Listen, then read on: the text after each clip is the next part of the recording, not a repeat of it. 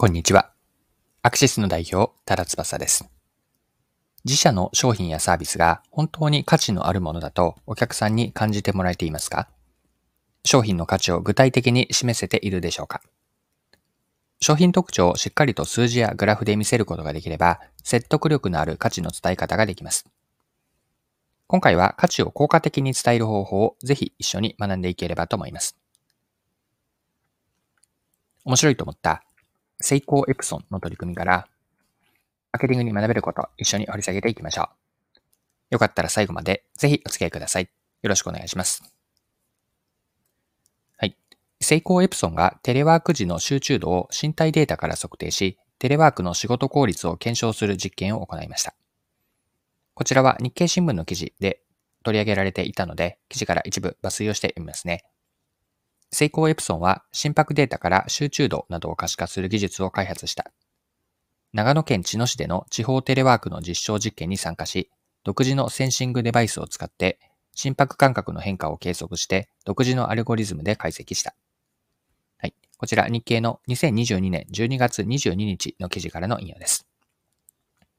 この実証実験の背景について見ていきたいんですが、自然の中でのワーケーションに参加した人たちからは、集中度が上がるといった感想はあったものの、その効果を定量的にデータで検証できない、証明できていないというのが課題でした。で、こちらについては、セイコーエプソンのリリースでは次のように書かれていたんですが、リリースから読みますね。命は交流人口拡大事業の一環として、個人のパフォーマンス、心身の健康の実現に寄与するウェルネステレワークのプログラムを森ビルと実施しています。これまでは参加者から集中度の向上など効果を実感したという声があった一方で、その効果について定量的なデータで立証できていないという課題がありました。はい。こちら、セイコーエプソンのリリース、2022年12月22日の日付のものです。茅野市でのテレワーク中というのは、通常の業務に比べて参加者の集中度が増したほか、睡眠の質も向上したと、こんなデータを取ることで可視化できたんです。具体的には、先ほどのリリースから続けて読みますね。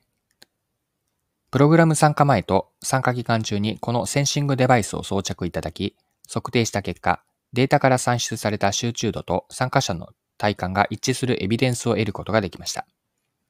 また、集中時間は参加者、参加前に対して18人中11人が増加し、累積で56%増加する結果となりました。さらにデータを用いて各業務の集中度や睡眠の質を参加者にフィードバックを行うことで自身の変化、自身の気づきを促し、個人のパフォーマンス向上、心身の健康につながるセルフケア、括弧行動変容のきっかけとなることが分かりました。はい、以上がリリースです。でこのテレワークの実証実験に参加した人の感想は、これから言う次のようなもんだったんですが、いくつかご紹介しますね。まず一人目の方は、生活の中での自分のパフォーマンスについて自分の主観と客観的なデータをすり合わせることで現実の理解が深まり行動の改善ができそうだと感じました。また別の方は次のようにこんな風に言っています。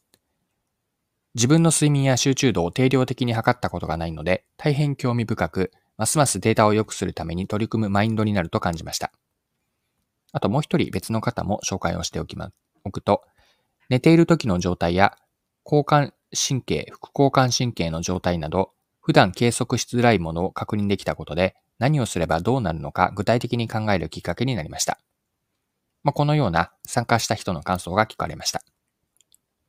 はい。では、この後後半のパートに入っていくんですが、後半ではセイコーエプソンの取り組みから私たちが何が学べるのかについて掘り下げていきましょう。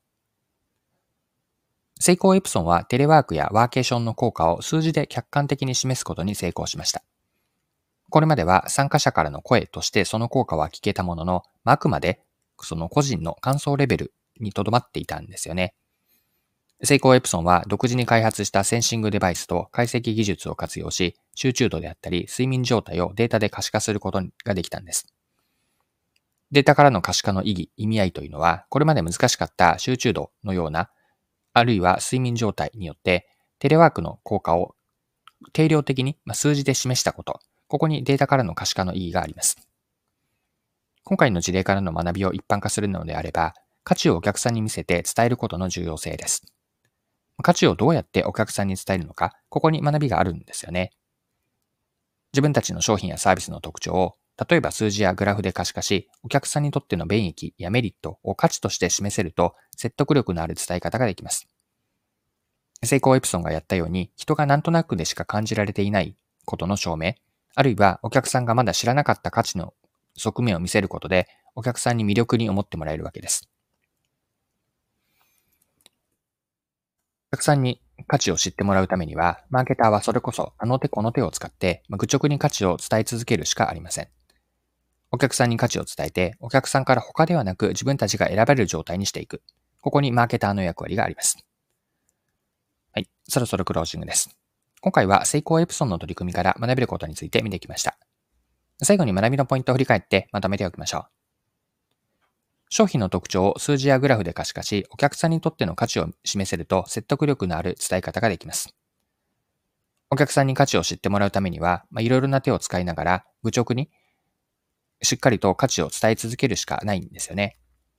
ここにマーケター、マーケティングの役割があると思っていて、マーケターというのはお客さんに価値をしっかりと伝えて、お客さんから他ではなく自分たちの商品、サービスが選べる状態に持っていく。ここにマーケティングの役割があります。はい。今回も貴重なお時間を使って最後までお付き合いいただきありがとうございました。それでは今日も素敵な一日にしていきましょう。